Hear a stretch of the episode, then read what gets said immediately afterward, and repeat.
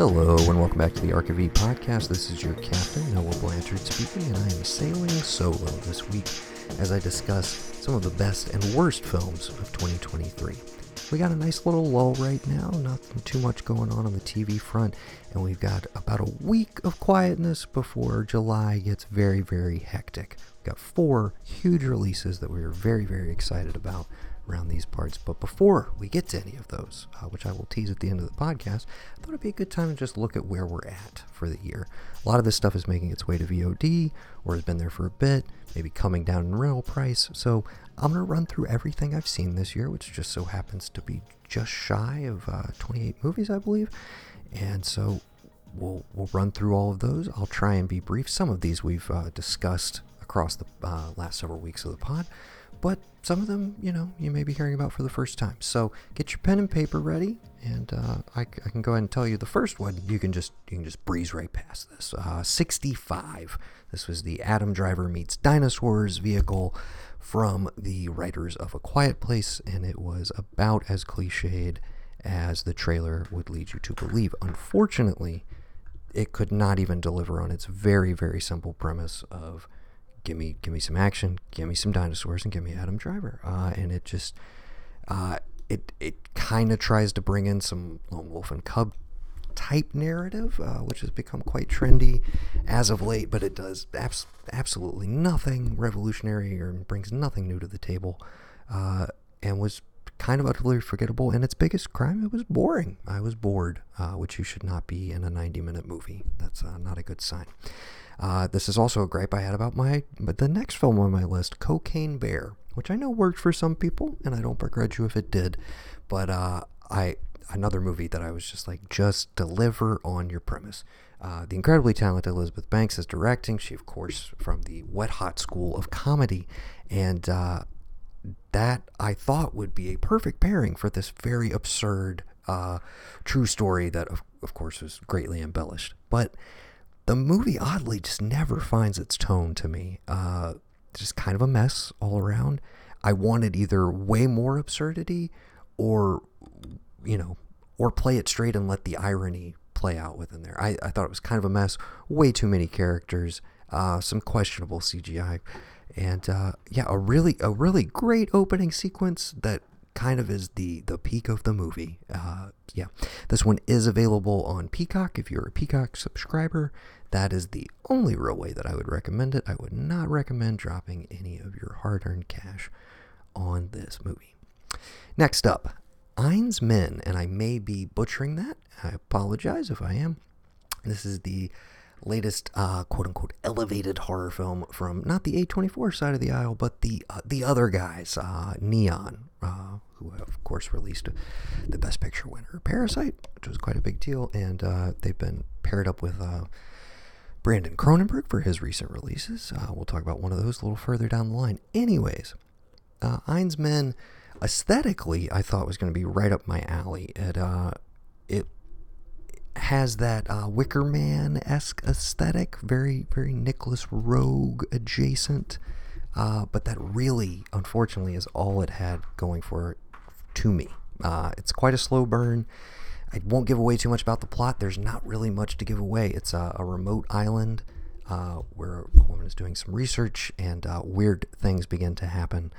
Um, honestly, couldn't make heads or tails of it. I like a nice slow burn horror movie when there is a payoff that I can kind of wrap my head around. Uh, this one never really got there for me. Again, aesthetically, uh, pretty pretty incredible to look at and it's very much going for a particular style. It has post sync sound, so everything you're hearing is all with a certain amount of intentionality. Um, this, I, I, am sure, was a practical concern of shooting uh, on a very windy island where you probably were not going to get a lot of normal source sound. So it's it's an aesthetic choice and everything. And I would love to see something else from this filmmaker uh, because I think they've they've really got something going but uh, Enys Men just did not quite come together for me. And the, excuse me while I'm rambling, the filmmaker's name is Mark Jenkin, who uh, also did a uh, another feature called Bait from a couple years ago, which I've heard good things about, and was kind of a uh, a test run for Enys Men in a lot of ways. So uh, yeah, that one. This one's uh, kind of a more at your at your own peril. Maybe you maybe you'll be excited for it. Maybe you'll vibe with it in a different way than I did. But uh, it's available on Amazon Prime right now and all your other VOD services for a six dollar rental. Maybe wait till it comes down. Maybe save it for October when you're more in the mood. Maybe be a little more forgiving towards it. Uh, speaking of horror movies that you could be a little more forgiving towards, maybe if you watch them in October, The Outwaters is my next film on my list. We we haven't really gotten to the uh, the good range yet, so I'll let you know when that happens. The Outwaters I talked about briefly uh, on an earlier episode. This is the latest from Mr. Robbie Banfitch. It uh, again aesthetically uh, has a lot going for it. Uh, it's a group of friends, found footage style. They go out in the Mojave Desert to uh, make a music video. Pretty pretty solid premise and honestly I I greatly preferred the the slow burn opening chunk of this as we get some uh, the unsettlingness seeps in but when it uh, crosses the Rubicon if you will fully into horror uh, I just felt like it kind of it went off the rails not in a good or fun way uh, just kind of a, a baffling way uh, this one really didn't work for me it's been a, it's been an interesting year for horror a lot of a lot of big swings and a, a, a few minor misses. Uh, we're, we're starting to turn the corner a little bit. You're getting a little bit more positive vibes from me. Kids versus Aliens, which you can now watch on Shudder, uh, and I almost even you know hesitated to include this one on the list because it's it's just shy of, you know, just barely qualifies as a feature. It's an hour and 15 minutes. This is kind of a blown out short from, I believe it was VHS 2. And this is Jason Eisner, who some people may remember as the director of Hobo with a Shotgun. That was the short that was done uh, for the contest surrounding the release of Grindhouse, Planet Terror, and uh, Death Proof. And Rodriguez and Tarantino basically put out the call to aspiring filmmakers if we like this trailer, you know, you'll get you'll get a green light essentially. You'll get a budget to, you know, build it into a feature. Of course, Rutger Hauer came along for the ride, and Hobo with Shotgun was totally enjoyable, fun, over the top grindhousey movie. Um, some people even preferred it to the actual Grindhouse project itself. I don't know that I agree with them, but I also haven't seen the movie in quite a while. Uh, anyways, so Eisner went on to uh, do a short for, I believe it's VHS 2, which kind of featured kids at a lake house uh, when an alien invasion happens. So this is a blown out version of that short. Uh, we got some kids uh, who are aspiring filmmakers, nerds, etc., and they're uh, the sister of one of the main nerdy kids is the lead actress in all of their movies, but she has a new boyfriend. She's a little bit older than them, and so this tension between like you know oh, we thought you were cool. Now you're just like all the other jocks and stuff. Why do you want to be with that guy? That's kind of the tension of the movie before inevitably uh, aliens show up and start invading a, uh, a house party while the parents are out of town. Uh, it was a de- it was a decently fun watch. Uh, not like a huge recommend, but a fun enough time. If you've seen that VHS short, you've kind of seen the best bits. I don't know that blowing it out really lended that much more to it. But you know, you could do a lot worse on a uh, on a dark night in October, and this one is firmly in the horror comedy category. Um, yes, so Kids versus Aliens, maybe give it a shot. It's on Shudder now, so if you have a Shudder subscription or if you have an AMC Plus subscription, it's just sitting there waiting for you. There you go. Alrighty, uh, this movie kind of kicked off the summer season uh, with a bit of a whimper. It kind of sputtered out at the starting line. We come up with uh, plenty of other car related metaphors, but I will not even bother. It's Fast X, people. Uh, better than nine? Not saying much. Not saying much. Uh, we talked about this briefly with Gavin on one of our most recent episodes. I think it was during our most recent Road to Reckoning, the final Road to Reckoning episode, because he has finally seen Fast X. We both were of similar minds. Better than nine, but only by the skin of its teeth, and really only due to the, incredible John Cena, who they just let be Peacemaker in this movie, and Jason Momoa as arguably like maybe the best villain in the franchise because they just kind of let him cook for, for a couple hours.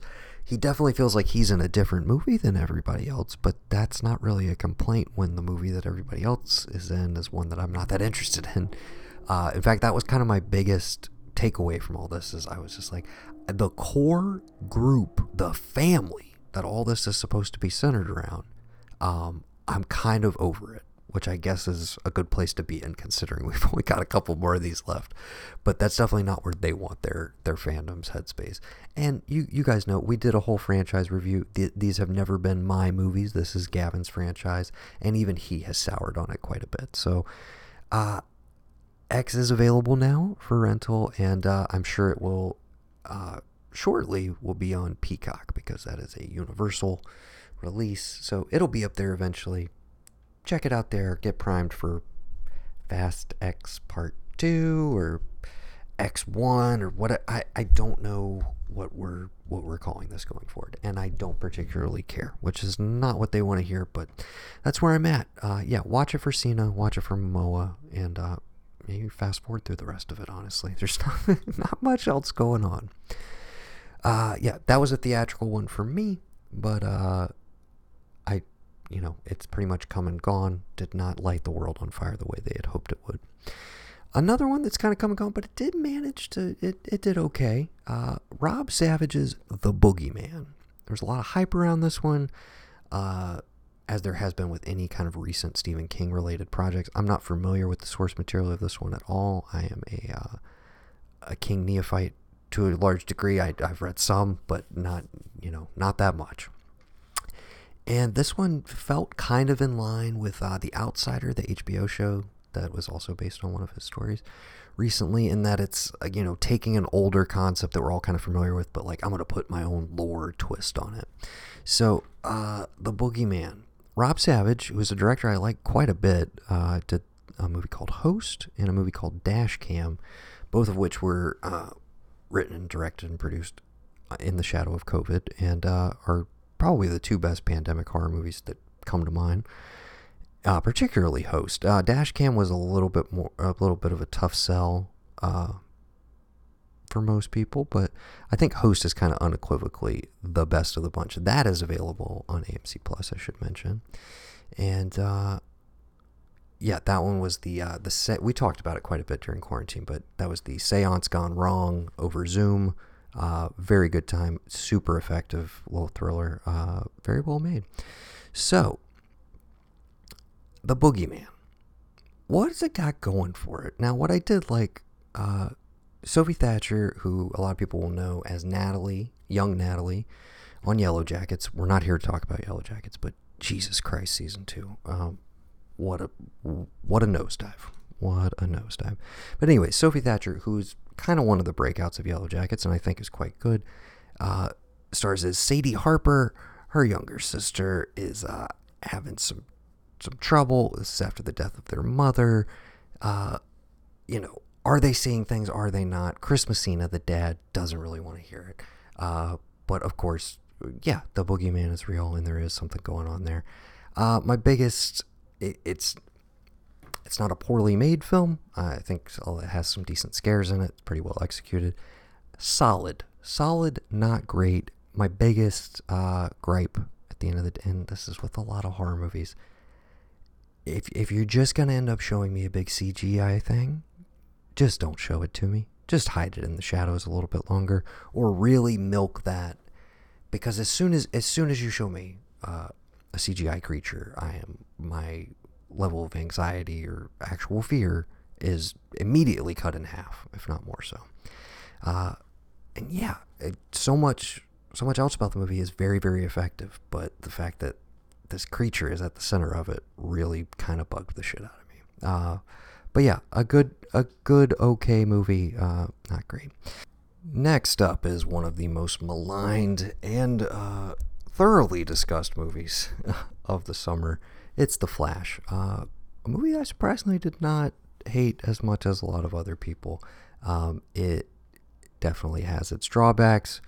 It's really hard to separate, uh, and I know some people are probably going into this with like zero preconceived notions, but for me, somebody who does stay on top of a lot of this stuff and is constantly looking for news and tends to be aware of what's going on with various celebrities and actors who's been attached to stuff, who's in trouble, etc., um, it's hard to separate the the Ezra Miller of it all from the performance uh, of Barry Allen, a, a, character who maybe doesn't need all that baggage to come along with it. Uh, you obviously know all of the big uh, the big spoilers. They were all in the trailer. Uh, Michael Keaton's Batman is in this movie, and he's probably the best part of it. Uh, Sasha Calle as Supergirl uh, is totally underserviced and underutilized, and I'm sure at this point everybody has heard about the uh, the multiverse uh, extravaganza that kind of ends the movie. Some people went for it, some people did not. Uh, again, I, I think going into this with the most muted of expectations is kind of what uh, ultimately left me feeling like, eh, it was all right. Uh, I've seen, I, I've definitely seen worse uh, DC movies, and I, have definitely seen some worse MCU movies. Uh, but yeah, uh, I don't know where we go from this point forward. Obviously, there's a huge shakeup at the D- at DC, and everybody's kind of feeling their way out right now. Um, this was clearly, uh, from a marketing standpoint, a PR standpoint, just a complete and utter fucking debacle. Um, from the way it was handled, the discourse around it, uh, and and you're you're literally seeing it play out in the box office results. Uh, this movie did not do well uh, relative to what it needed to do, and I I do think we're gonna kind of just. Uh, it's so funny that this movie was hyped as one of the best superhero films of all time by the likes of Tom Cruise and James Gunn, and I feel like now that it's come out, we can all really see what it actually was, which is just kind of serviceable um, half origin, half multiverse story, which I guess is just that's every superhero movie now. Uh, so yeah, it it's it's hard to separate the hype versus the actual end product, but I will say. If it had been devoid of all that, I think you'd probably be looking at one of the better DC movies uh, in in the franchise. But as it stands, I think we all just kind of want to quietly just uh, just kind of forget about this one. So that's what we'll continue to do. We are starting to turn the corner now, people. We are in the the sevens range. Number 20 on my list, Knock at the Cabin. This is the latest from M. Night Shyamalan. Talked about it a good bit on the pod, just to refresh your memory. Uh, this is based on a book you will know kind of the rough premise from the trailer. Uh, some folks show up and tell a family that they have to sacrifice one of their members or the apocalypse is going to happen. There's one reason to see this movie, which is uh, available on Peacock right now. And it's Dave Bautista who gives one of his best performances of his career. And that's pretty much where my praise begins and ends for this movie. Uh, I I have my issues with the the current state of Shyamalan. I, I don't mean to beat a dead horse here. I just wish the guy would get out of his own way a little bit, have a little bit more self confidence. The the type of stuff that he now spells out for an audience, or the type of things that he used to just let let exist, let breathe, and let you come to.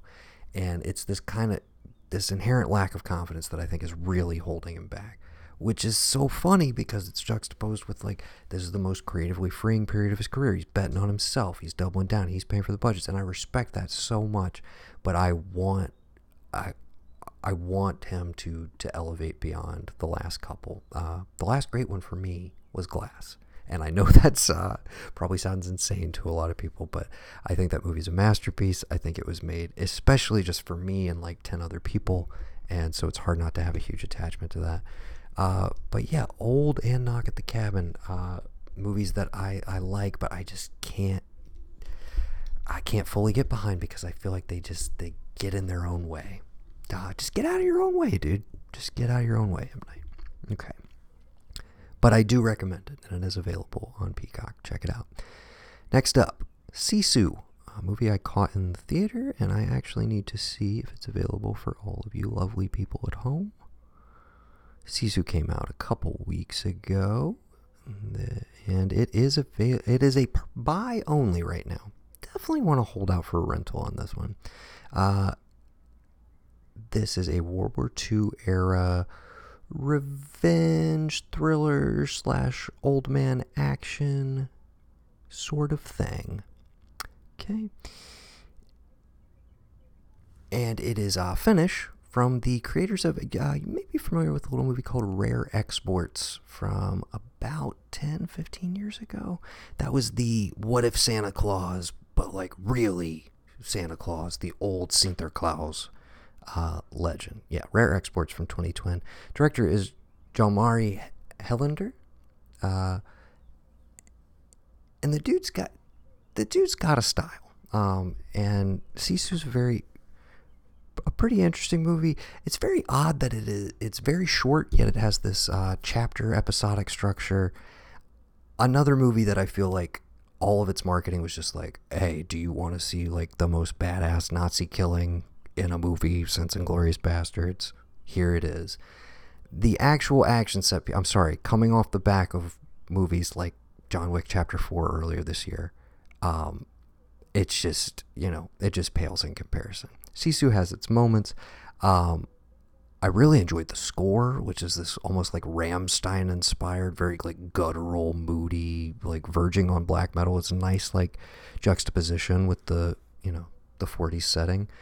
But uh, yeah, you could do a lot worse. This is definitely a, a, a dad movie. Uh, you know, check it out with your pop. Maybe maybe you should have saved it for Father's Day. We're a little late to the party on this one, but uh, yeah, wait for the rental. I don't think it's necessarily worth your 20 bucks but uh, I had a good time with it in the theater. Maybe a little uh, a little overhyped in terms of it is not this like go for broke action spectacular that you may be led to believe. It has a lot more uh, a lot more breathing room to it, but good movie, good movie. Sisu. Next up, uh, I believe, if I am not mistaken, the biggest movie of the year, the Super Mario Brothers movie. Talked about it a little bit. You may have seen our review go up. Saw this one with uh, my buddies Brendan Riley and uh, Ross Jensen, and they were a little more lukewarm on it. I think they had their they had their adult arms crossed. You know, they uh they they wanted to judge it for things like not having a plot or much of a story structure, and I tried to kindly remind them it's a Super Mario Brothers movie, so I, I wasn't expecting any of that from this film. Uh, it del- it delivers on the fun factor. Uh, it you know, cynically, yes, is it a giant advertisement for Mario as a product, as a piece of IP for Nintendo and, you know, their gaming system at large? Uh, 100% and a very effective one because it just it made me want to buy a switch a man who has not played a mario brothers game in probably 15 years it, it immediately took me back to i i, I love these characters uh, for me uh, still doesn't hold a candle to the og uh, which of course we did a retro review for. You can just scroll back up in the feed. That is the all-time classic. It will never be topped. But if this is if this is kind of the prototype for like, let's let's have an animated universe of Nintendo characters. I thought the animation was was top notch. Is Illumination, obviously, you know, given Pixar a run for their money. They're kind of top dog at the moment, and uh, I, w- I was pleased with it. Some odd voice casting decisions, but I, you know, Chris Pratt being the big one that everybody was kind of worried about prior. And I would say within five minutes, I was like, oh, no, I see what he's doing. And it actually totally worked for me. So, uh, yeah, I had a fun time with it. All the kids we saw it with uh, were obviously having a fun time as well, which is always good to see. So, Super Mario Brothers movie, I, I mean, you've probably already seen it. I, I doubt you this one has slipped past you. So, right after it, okay, back to the theater. This one's recent. It hurts me a little bit to do it, but not that much it's Indiana Jones and the Dial of Destiny. I'm sorry, guys. It's it for me better than Crystal Skull, uh, an improvement, but it's just it's missing a little bit of that Spielberg magic. I would, I would say if we could have flip flopped this honestly and let Spielberg direct this one and give Mangold the weird uh, alien shit, maybe I don't know. Maybe we would have had a different result. Biggest thing. Harrison Ford comes to play. Phoebe Waller-Bridge also a delight. Uh, just great to see her in something again. And uh, yeah, we'd hear, heard all sorts of mixed things coming out of Cannes. So I really, I didn't, I wanted to try and just put that all out of my mind and just like, I just want to go and enjoy and have a fun time with Indy at the movies. And there's some things I bumped against. Uh, the runtime, the the de aging, you know, I, I have some issues. Uh, maybe one too many villains, maybe not not enough for kind of our coolest villain to do. I don't know, but I look forward to watching again. I think it is a marked improvement over Crystal Skull and at least gives kind of a more satisfying end point for people who felt like we can't go out like this. I say this as not a, you know, a die-hard, die-hard Indiana Jones fan. I grew up on them, but you're you're talking to somebody who thinks that Temple of Doom is the uh, the best of the bunch. And I can also fully acknowledge that like people think that I'm insane for having that opinion, but I was a child when I saw it, and that was the one that was made for kids. So there you go. Okay, uh, but yeah, Dial of Destiny. It sounds weird to say. Uh, you know, it did okay this weekend. I I'm, I'm kind of half of the mind to tell you to just wait for Disney Plus. I, I and I am a defender of the theatrical experience, but I, don't know. There's a little too much CGI in this movie for me, honestly. And having rewatched Raiders, Last Crusade, and Temple of Doom all within the last couple months, you know, let's get tactile again. Can we do that? Can we can we bring a little bit of tactility back to the multiplexes, please? Okay. Number 15, we're still we're on, you know, we're on the fence. We're starting to try to just trying to get into the good stuff. But this one doesn't quite get there either. Master Gardener, uh, which I saw in the theater. This is the latest from Mr. Paul Schrader. This is the theoretically the conclusion of the Lonely Man trilogy, which began with First Reformed, uh, one of the best movies of the last couple years, followed by The Card Counter, movie I liked quite a bit as well, and fortunately now we arrive to the uh, the kind of weak end point of said trilogy. This one stars Joel Edgerton, who is always compelling, as a uh, former neo-Nazi turned horticulturalist and gardener. He is a master gardener and uh, it uh, I don't know. As with a lot of Schrader movies, it deals with uh, elements of faith, masculinity, uh, the current state of the world, etc. And uh, it has a very bold uh, statement it wants to try to make. That the essentially the gambit is, uh, you know, what are what are the limits of forgiveness? You know, so much of religion is centered around the idea of of redeeming yourself or the idea that there's no sin too great, etc. And Schrader's always been concerned with like, okay, but what are the what are the limits to that? And I I see where he wanted to go with this film, and he just goes there anyways. He he stages and gets to the ending that he wanted to get to, but for me personally, he didn't do the legwork. He does not earn this ending at all, and it is a tough, tough sell. A very tough sell. Uh, again, incredible Edgerton performance, uh, as he is in pretty much everything. Low key, like maybe the most underrated actor of his generation, possibly. Uh, but yeah, a little sad to see kind of diminishing returns from this this endeavor, this kind of new I, I feel like First Reformed was this like this thing that just like oozed out of him, came out so like completely fully formed, and Card Counter and Master Gardener feel like trying to recapture that magic as opposed to exploring it with more depth. Uh, so yeah, left me a little wanting. Master Gardener is available now for rent. And I would, you know, this is up to you uh, movie. I, I would say if you don't have any prior Schrader knowledge, and even if you haven't seen the two prior films I mentioned, uh, First Reformed and The Card Counter, I, I really think Master Gardener would be throwing you firmly in the deep end. So, uh, you know, maybe maybe just watch First Reformed instead. That's the movie I think that is the most essential of the bunch. So there we are. All right, we're, we've we've done it, people. Now we're into the eights. Now we're into movies that I consider good to great, and we're going to go all the way up to what I think is uh, a certifiable masterpiece. We'll get there in a bit. Okay. So we are now in the top 14 of the year. Number 14 for me Skinamarink, uh, which we have talked about a decent amount. This is as art housey as art house horror can get. Uh, this is not for everyone in giant capital letters, not for everyone. This is available on Shudder. So if you have an AMC Plus subscription or a Shudder subscription, you can watch it for free right there. And if you've seen the trailer, I think you've got a pretty good idea of the vibes of the movie. The question is, are you down for an hour and 40 minutes of those vibes?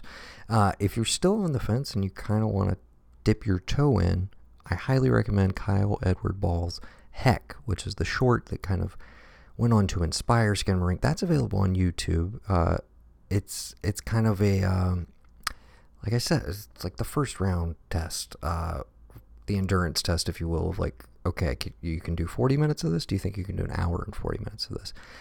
Uh, completely non traditional scares, uh, auditory jump scares. Uh, no, nothing traditional about this movie whatsoever. Um, and that will either sound great to you or that will sound like a complete waste of your time. And this this is one of those movies that is just um, it's it's art in as much as you you're gonna take what you take from it. And some people are going to love it and it's really going to speak to them and some people are going to think that it was beyond pretentious and a you know just not worth it.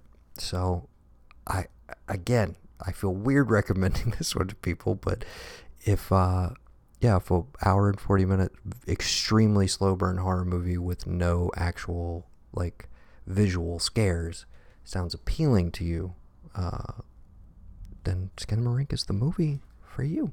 Okay. Number 13, Magic Mike's Last Dance. Saw this one in the theater. We've talked about it with Brendan. Uh, I liked it. He was a little more lukewarm on it. I thought it was a good time. I'm in the bag for Soderbergh. It's hard for me to not be. This one is available on Max. I keep wanting to say HBO Max, but I can't say that anymore. So it's available on Max, and I, I will say I did exactly what I expected to do. I rewatched uh, the three or four set piece dance sequences from this movie and kind of skipped everything else. Which, uh, yeah, I still I still think the finale dance sequence in here is one of the best of the franchise and just one of the best dance sequences I've seen in a movie in quite a while. So yeah, number twelve, uh, the integrity of Joseph Chambers. This is available on VOD.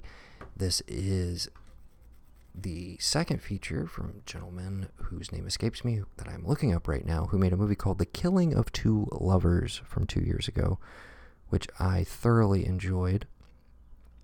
Uh, it was in my top five that year, and so this was a very nice surprise when it just kind of popped up out of nowhere. Every once in a while, I check in on uh, different directors.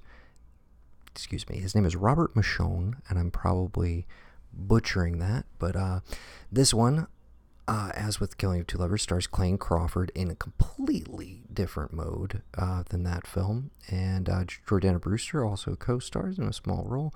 But it is pretty much a one man show of Clayne Crawford as uh, the titular Joseph Chambers, who goes out into the woods uh, in hopes of, you know, becoming a man. Uh, he's got some kind of self imposed issues with his own masculinity where he doesn't feel like he fits in with the uh, the more country, uh, you know, strong burly hunting man type that he's surrounded by. So he decides I'm going to go out hunting on my own and kind of you know make my mark on the land. And things do not go as planned. Uh, I thought it was a uh, a very very good film. Uh, Robert Michon's just a real, you know, doing these really low key naturalistic movies that um, they just really speak to me and they stick with me a lot. Uh, Killing of Two Lovers was a complete knockout. Joseph Chambers, I you know didn't fully get me there, but I think has a lot of really interesting, deep, rich themes. Uh, so this is one I would love to be able to talk about a little bit more, but I feel like not a lot of people have seen it. It is available for rent through uh, all your normal VOD services. That one goes for $5 right now, and I highly recommend it. Uh, check out the trailer, it'll give you a nice, nice vibe of what's going on there. Okay, moving right along. We are almost done with this, people. Thank you for anybody who is still listening. Number 11, Scream 6. It's on Paramount Plus now. By default, it's the least of the franchise, and that's only because it doesn't have Nev Campbell in it. But you know what? I'm in the bag for these movies. I had a fun time with it. It's got some great set pieces, and uh, for fans of Scream 2, um, you know, as the trend continues. If Scream 5 was kind of a, a rehash or a loving homage to 1, uh, 6 continues that with being a loving homage to 2, which is my favorite of the franchise. So uh, this one just played very, very well for me. Uh, but yeah, that's on Paramount Plus. You can watch it right now. And of course, we're getting another one. Can't wait. Number 10, we are into the top 10. We'll see. I'm very curious how many of these will remain in the top 10 by the end of the year because we have quite a quite a list ahead of us. So we're going to try and run down this very very quickly. I'm not going to indulge on the ones that we've already kind of talked about. Number 10, Creed 3. Uh, again, Michael B. Jordan did the one thing you need to do. He elevated those action sequences. I have seen so many boxing scenes and so many Rocky and Creed films at this point. You got to do something new, and he did it. It's on Amazon Prime right now, and it's a very, very good sports movie. Following that, Air, which is also available on Amazon Prime. Um, I forgot how much I like seeing movie stars with a good script talk to each other, um, and that's what this movie is for for two hours. Um, I heard some veiled complaints of like, oh, it's just a bunch of like IP propaganda in a different way, and like we're allowed to feel good about it because it's you know it's an adult drama slash comedy, so we don't feel as weird about it as we do say a superhero movie. But it's basically the same thing. It's a big ad for Michael Jordan and the Nike brand and blah blah blah, and I don't care um, because it's again it's an effective one. It's well made, super well acted. Uh, Damon anchors the shit out of this. Great great scenes with Chris Messina, with Jason Bateman you know, the magic between him and Affleck. I would just watch those scenes over and over again. And uh, the scene stealer and uh, kind of the whole reason the movie even begins to work as well as it does, the incomparable Viola Davis as Michael Jordan's mother. And uh, she's great. If you haven't watched Air already, what are you doing? It's on Amazon Prime and it's a great time. This next one, number eight on my list, came down a little ways. For a while, it was uh, in the top three, but I've seen a good bit of stuff recently, and I actually rewatched this movie as well. Still very much like it, uh, quite a bit, but uh, it, it, it diminished just slightly for me, and that is Infinity Pool from Mr. Brandon Cronenberg. This is available on Hulu right now. This is the R rated version. I believe we are getting the unrated director's cut in some capacity at some point in the future. Uh, I don't, you know, I don't know how much more that's going to add to the narrative, but this is uh, Alexander Skarsgård and my new favorite actress, Mia Goth. Skarsgård, Skarsgård, Skarsgård plays a uh, struggling writer, uh, had writer's block for several years. He is married to uh, a wealthy woman played by Cleopatra Coleman, and they are on vacation in a uh, a fictional unnamed uh, country, and they meet some other uh, vacationers while they're there, uh, and uh, get into some trouble, and then subsequently find out the secret to uh, this society. Which is that basically, if you're rich, you can come there and do whatever you want because they have a very, very interesting way of dealing with things if you don't want to deal with their ar- rather archaic laws, uh, most of which put you to death for very minor infractions, well, if you have enough money, you can have a double made of yourself, a clone that has all of your memories and is exactly like you in every way, shape, and form, and knows that they're guilty of the thing that they did. But you can have them created and have them killed in your stead so that you can keep living your you know shitty existence. Uh, that's the core plot. They set this up from the trailer for you the theme should be rather obvious, uh, but I think as soon as you hear clones, you've got a very you're like, all right, it could go here, it could go there. And the thing I love about this movie uh, is Brandon Cronenberg just very quickly tells you like, no, I'm not interested in that. Like all the obvious things you think I'm trying to say with uh, a sci-fi concept where clones exist, I'm no, I'm not. I'm not saying any of what you. I'm not saying any of the obvious things dig a little deeper here. Uh, it's a gorgeous movie. It's not for everybody. Incredibly unsettling. A lot of imagery you will not soon forget. You'll know from the trailer if this one is your vibe or not. Uh, not for the faint of heart. All that sort of stuff. Uh, yeah, still really played for me. I maybe diminishes a little bit at home. I did see this one in the theater, uh, so I was very hot on it initially. Um, yeah, his movies are a lot, and uh, you know, not easy to shake off, but I, I thoroughly enjoyed Infinity Pool, and currently it's my number eight of the year. You can watch that once again on Hulu. Uh, the newest addition to the list, I watched this last night on July 4th. Uh, showing up, the latest from Kelly Reichardt, uh, which was pushed and pushed and pushed. It was supposed to come to our local indie theater here, and they never quite got it. Don't know what happened there. Uh, this stars, as you would expect, uh, the lovely and talented Michelle Williams, Hong Chau, uh, James LeGros, Andre 3000, or Andre Benjamin, um, Judd Hirsch, uh, a couple other people who escape me at the moment. Um, it's set in an arts college uh, in Oregon, and it's just it's a very low key movie, as are most Kelly Reichardt projects, about uh, artists and working within a creative community uh, why people make art, uh, the struggles of of doing that, staying committed to your work when life seemingly gets in the way. Um, and yeah, another, one that I think might be too low key for some people, and especially this is another one. Weirdly, I'm like, if you haven't seen a lot of Kelly Reichardt movies, I would recommend maybe checking something else out before you jump into this one because I don't know that it's the greatest intro. But uh, she, of course, did Wendy and Lucy, also with Michelle Williams and Meek's Cutoff. Those are excellent films. But uh, if you want something a little bit, you know, a little more enticing, there's Night Moves with Jesse Eisenberg and uh, Peter Sarsgaard, which has a lot in common with another movie I'll talk about in just a few. Uh, and then my personal favorite of Reichardt's is uh, First Cow from a couple years ago. It came out right in the middle of the pandemic, kind of sadly forgotten.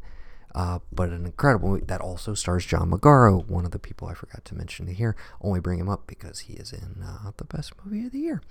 So, uh, yeah, showing up again, one that I think some people might look at and just see as very slight, but it's uh, it's one of those movies that is paced and told the way it is because it wants you to be thinking about it as it's happening. It's not this like, let's shove a bunch in your brain and then reflect. It's literally the movie invites you to reflect on it as it's playing out. Um, and it really, really worked for me. But uh, I, you know, I'm not going to oversell this one to you. It is uh, newly available for rent. You can get this one for $4. Okay. Number six John Wick, Chapter 4. Saw this one in the theater. Uh, absolutely loved it. A fitting end, if it is in fact the end to the John Wick franchise. We'll see what happens there. Uh, I loved it. It's now available for rent, and it will. Uh, I think it's already made its way to Blu-ray, so I got to add that one to the collection. Number five on my list: How to Blow Up a Pipeline. This is another neon release, and this was the one that was tangentially related to Night Moves, which I just mentioned. But uh, how to Blow Up a Pipeline, as the title might suggest, is uh, it's about uh, eco terrorist or environmental activist, however you want to look at it, and it is uh, as advertised. It is uh, based on a nonfiction book, uh, and I, I, honestly I haven't seen anything quite like it in a while. It's uh, it takes a lot of very interesting kind of you know hot button issues, takes a very hard line stance on them, and then on top of all that, does it all within a very entertaining uh, high story uh, that knows the tropes of the genre and uses them very effectively, but never feels cliched uh, and just feels very lived in. And just, you know, the fusion of uh, something to say in this type of a movie is, I, I think, very, very compelling. Uh, I don't want to say too much more about it. It's been, I think, unfairly kind of uh, too politicized uh, to the point where I felt like it was almost kept from the theaters down here. I don't know if that's uh, something else that people have run into. Very curious if you, uh, for instance, like me, uh, our local theater was going to be carrying it, and then unceremoniously it just disappeared from the slate. And then it was only ever playing at the Regal Cinema which is about 45 minutes away from me, and only playing in daytime showings during the week. So I don't know who was supposed to go see it while it was playing. Still very odd to me. Uh, How to Blow Up a Pipeline, my number five. It's available on VOD. Highly recommend it. Also available on VOD, Blackberry. Uh, absolute knockout. Loved it. Uh, this is the latest from Matt Johnson. He did The Dirties. He did Operation Avalanche. He is one of my favorite Canadian filmmakers working today. And he stars in this along with Jay Baruchel and the incomparable Glenn Howerton, who is having quite a moment. Uh, this is his movie. This is a showcase, but it's uh, it's the story of BlackBerry, and so I've been describing it to people that I need to sell it to very efficiently as uh, Canadian Succession meets The Social Network. Um, it has the kind of aesthetics of those two properties, also with the uh, some of the formal techniques of uh, of social network, but also the more thematic interest of like trying to trying to tell a broader story by looking at this very specific set of, of circumstances. Um, I thought it was a delight. I just I, I really enjoyed it. It's it's the kind of stuff I get off on every once in a while, which is just just give me a good script and give actors you know put them in rooms and let them let them yell at each other. I'm I'm totally down for that. Uh, so yeah, Blackberry. If you haven't seen it, if you thought you were going to avoid it, don't uh, make time for this one. Very, very good movie. I guess the parallel this year is Air. Air is, uh, I would say, more surface level fun. Blackberry, I think, is a better movie, um, but both excellent. Uh, number three, we're in the top three. Uh, fairly recent addition as well. Asteroid City from Mr. Wes Anderson. Uh, th- this one's been very interesting to the degree that it has been divisive within the fandom. I've talked to some people who have been there from the get go who were completely underwhelmed by this one and don't get why people were so in love with it. And then you have people like myself who uh, think that it's his best work since uh, Grand Budapest Hotel and uh, really the first one that's doing something. Uh, whereas Isle of Dogs and French Dispatch felt, you know, a little bit like a little disposable, which sounds like a mean thing to say about uh, films that he clearly puts so much artistic effort and thought into but they didn't feel like they had too much meat on the bones. Uh, Asteroid City, by by contrast, I think has a lot of meat on the bone. I think that's maybe part of the issue. Uh, once again, he goes for kind of this Russian nesting doll structure. I don't want to ruin it, but I, I know that took some people out of it. Whereas I I think that's very very purposeful. I think to quote the bard, uh, the play is the thing. So there's a theatrical conceit in this movie. I don't want to really spoil how all of that works. Not that it's a huge spoiler, but I think that's integral to what the movie is about and what it's trying to do, not a detriment, and it doesn't get in the way of it. But uh, I don't know that that necessarily clicked immediately. It was something I kind of ruminated on. It's definitely one that stuck with me more and more. Uh, hands down, maybe his most visually just sumptuous. Uh, just want to live in every frame of this. Uh, absolutely, you know, star-studded cast as to be expected. But uh, Schwartzman getting kind of like back into the center of the frame, if you will, uh, was very very nice to see. And then Scarlett Johansson, who I had to kind of remind myself, I was like, uh, maybe she's done a voice, but I, she's never been here, but she just fits in perfectly, which is kind of. Uh, the mark of him as a director, which is anytime these new people get to join the club, like Tom Hanks in this movie, for instance, or Liev, Liev Schreiber, I think, is also new this time around um, Steve Carell, not nobody feels out of place. Nobody feels like, oh, hey, there's that person. Everybody comes to play Wes's game. Uh, this one's still playing in theaters and doing quite well, uh, considering its budget and its size. Uh, make time for it if you are a Wes Anderson fan. If you are not, this is not going to convert anybody. Uh, very, you know, it it's 100% him. But I, I was encouraged. I, I think this is maybe due. I'm, I'm not a TikTok person, so I don't know how all this has come about. But I know he's a thing on TikTok now. And I was shocked that when I went in for my opening night screening and I bought advance tickets, there was, you know, there was only three seats that had been taken thus far. And then I get there and we are talking a packed house, mostly of younger people. And I can only attribute that to the viral nature of, you know, his aesthetic being all over social media. So maybe that's positive, but I don't know if those people walked away uh, satisfied by the movie. Uh, I really, I really don't know. So I look forward to talking about this one uh, with with my friends as they see it. A few people are still catching up on it, but for me, uh, one of his best in recent memory. Uh, but you know, be aware some people have been a little colder on it. So, number two, not going to waste too much time. We've talked about it a good bit, and I still have not had anybody to go fully in depth, which you kind of need for a three hour nightmare comedy.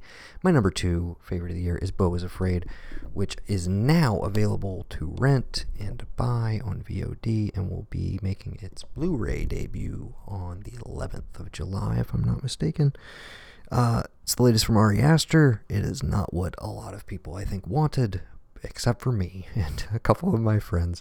Um, I I thought it was phenomenal. Uh, I can't say too much more about it, other than to say that uh, I think you should see it and make time for it. It, it may be a little bit of an easier sell now that it's at home and you can take those three hours and deal with them how you will. But uh, I highly recommend just going for the full ride. Don't take any breaks, and uh, you know, see if your brain's still intact by the time you get to the end of it. And email me about it, thearkofe at gmail.com. I'd love to talk to you. Okay, we are. I cannot believe I went for 50 minutes. This was supposed to be like a 20 minute cast. I just can't help myself, people. We're going to be very brief. My number one favorite film of the year of 2023 at the moment, as of this recording, on Wednesday, July the 5th, is Past Lives. I saw this the same day as Indiana Jones and the Dial of Destiny, practically back to back with a little 30 minute window in between. Uh, could not think of two more polar opposite movies and two, two odder movies to uh, to pair as a double feature, but such is life. Past Lives is the debut from Celine Song, who is the writer and director of the film. This is a very personal story uh, about two young Korean children who are separated through circumstances uh, when they're around uh, 12. They reconnect about 12 years later uh, through the magic of social media after one of them uh, Nora, uh, that's her Americanized name, played by the incredible Greta Lee, who a lot of people recognize. She's just she's been killing it for years. Uh, she's finally, you know, finally getting her just desserts. Uh, so Nora and Haesung are are separated at age 12. They reconnect after Nora has immigrated to Canada and then eventually the U.S. Um, meanwhile, Haesung stayed in Korea uh, for military service, among other things. I, I don't want to go into too many details of the plot. They reconnect uh, about 12 years later, and then some more time goes by. And uh, it's it's a movie about those those what if moments. Those should I have gone with that person? Should I have told that person how I felt? Should I have done this? Should I have done that? And and reckoning with it and trying to find a way to you know how do you move forward in your life if you can't quite put to bed this nagging uh, thing of, but you know, but what if? What if? What if I had done this choice, or if I had only done this, things would have been so much different. And with the stories we tell ourselves, and all, all sorts of things. It's uh, an achingly beautiful movie, so understated, so uh, rich and lived in, and it is it's one of the ultimate form and content movies. Uh, the the way the story is told reflects the story it's telling, and I, I know that's not like the greatest selling point for for some people, but that, that at the end of the day, that's like a lot of times what I go to the movies for. These, oh, it, I, it's it's literally a movie. If I think about it too much, I start to get emotional. Um, and I, I have I have no friends that have seen it yet, so I've not been able to to talk about it afterwards. And it is definitely a movie that you you want to talk about afterwards. Uh, I I think it's unquestionably incredibly well made and well acted. I think pe- people will debate. People will have issues with this one, and and they're going to be debating because this this will be nominated for Best Picture. This will be up there, and we'll we'll have to go through the whole months and months of discourse of like, oh, is it actually good, or let's rethink this, etc. Um, this movie was beyond overhyped before I had even seen it, and it completely delivered. So I feel fairly comfortable telling you that um, believe the hype. If you have any interest in seeing past lives, do it. It's uh, it has expanded out pretty much everywhere now, um, and it's uh, the most emotionally rich and memorable time I've had uh, at the theater in 2023, and I can't wait to see it again.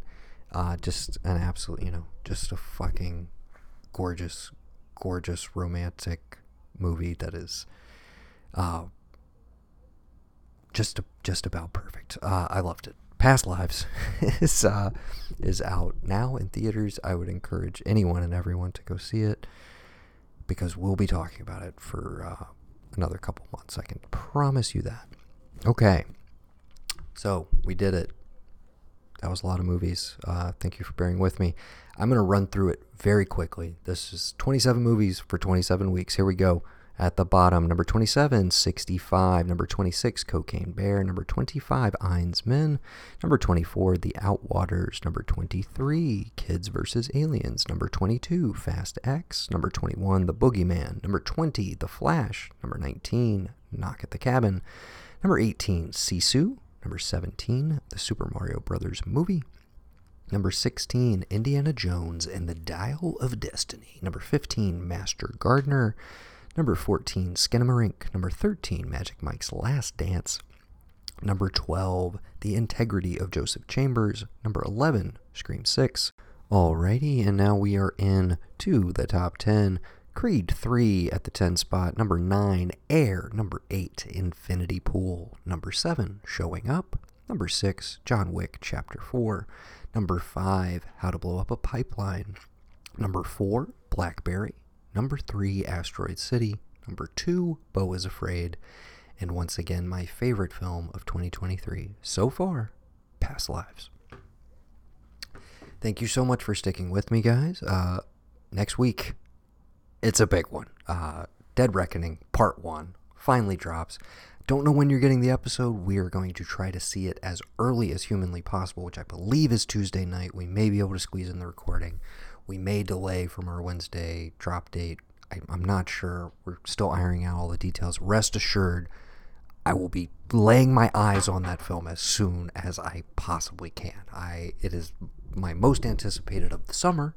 Uh, there's a few things I'm also very excited for, but that's that's the one. And then of course on the horizon, we got the uh, the big, you know, the big two movie cast that everybody's going to be doing this year.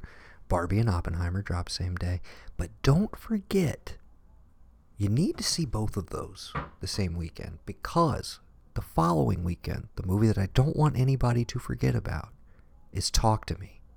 Okay? The new A24 horror film that I've heard nothing but incredible things about. Every time I see the trailer, I get super hyped.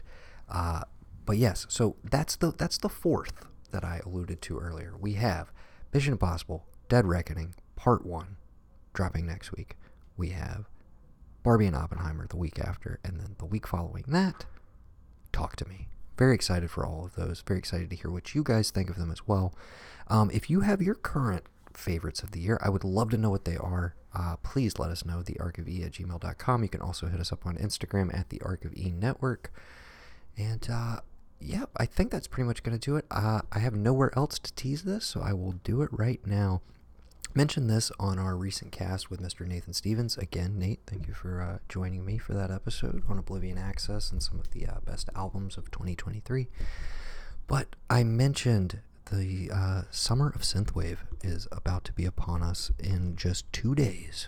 July 7th, you can hear part one uh, of the Space Driver saga. That is a series of synthwave EPs that I will be dropping uh, throughout the summer, and then you'll get the uh, the big magnum opus on September 1st. So keep an eye out for that, or an ear rather. I perform under the name nARK, lowercase and capital A R K. Go follow me on your preferred uh, music listening service. Okay. I think that's all the housekeeping stuff. Uh, thank you to everyone for bearing with me. This is always incredibly awkward when you do a solo pod and you have nothing but your cats to talk to. So, uh, yeah, thanks to Miss Phoebe for uh, hanging out and keeping me company. And uh, next time, hopefully, you will not just be hearing my voice, but I will be rejoined by uh, my lovely brother, and we will talk Mission Impossible Dead Reckoning, Part 1. Until then, I've been Noah, and this has been the Arcade Podcast. Thanks for listening.